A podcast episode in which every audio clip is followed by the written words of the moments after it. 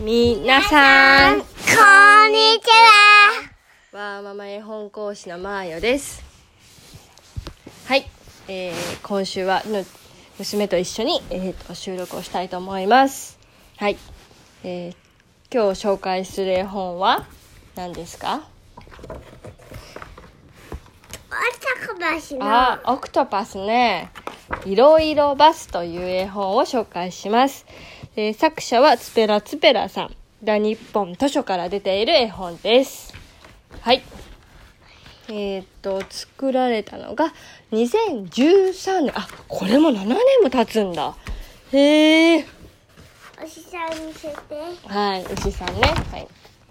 はい、7年経つ絵本です。もうね、この絵本は本当にお世話になった絵本。長いこと読んでる絵本でなので、今回ちょっと取り上げさせてもらいました。新年2回目っていうこともありますしね。はい。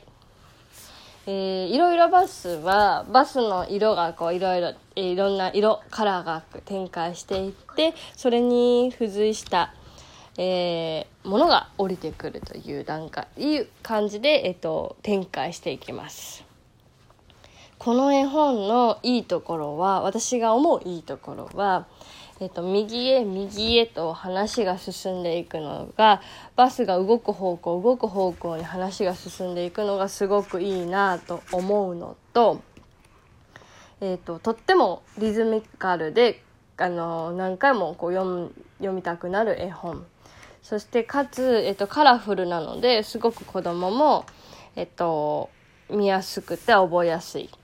えっと、赤とか青とか黄色とか緑とか、えっとまあ、1, 1歳後半ぐらいから言い始める時期があるかと思うんですけど、はい。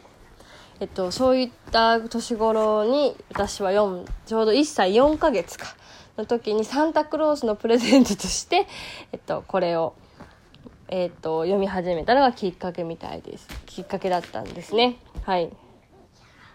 でえっと細かい絵もあれば大きい絵もあるので、あのーすごく、あのーよく見なきゃいけないところと、えっと、ゆっくり、えっと、大きく見るものと分かれているところもすごく魅力的だなと思うのと。あとこれ実際にツペラツペラさんが、えー読んでらっしゃる絵本ライブで私は体験体読み聞かせの体験をしたんですけどあのー絵の展開として面白いなと思うのとおのぜひ大人の方もあの考えてほしいんですけどもうクレヨンによくある王道の色が実はこのバスの色にはないんですよね。あのそれはなぜかっていうところが作品のあ作品を作られてるところの難しかったポイントらしいです。はい。こっち。こここよ。こよ。はい。っていった形ですね。でもういいの本当に1歳後半からずっと読んできてる絵本で今は、えっと、ひらがな読みを少し始め本当少しですよ。あの始めたところなのでこれを、えっと、読もうと必死になっているので結構さえー苦しい。やめてりなちゃん。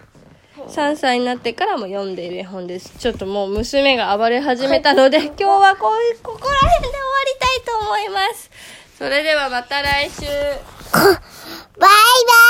こんにちは。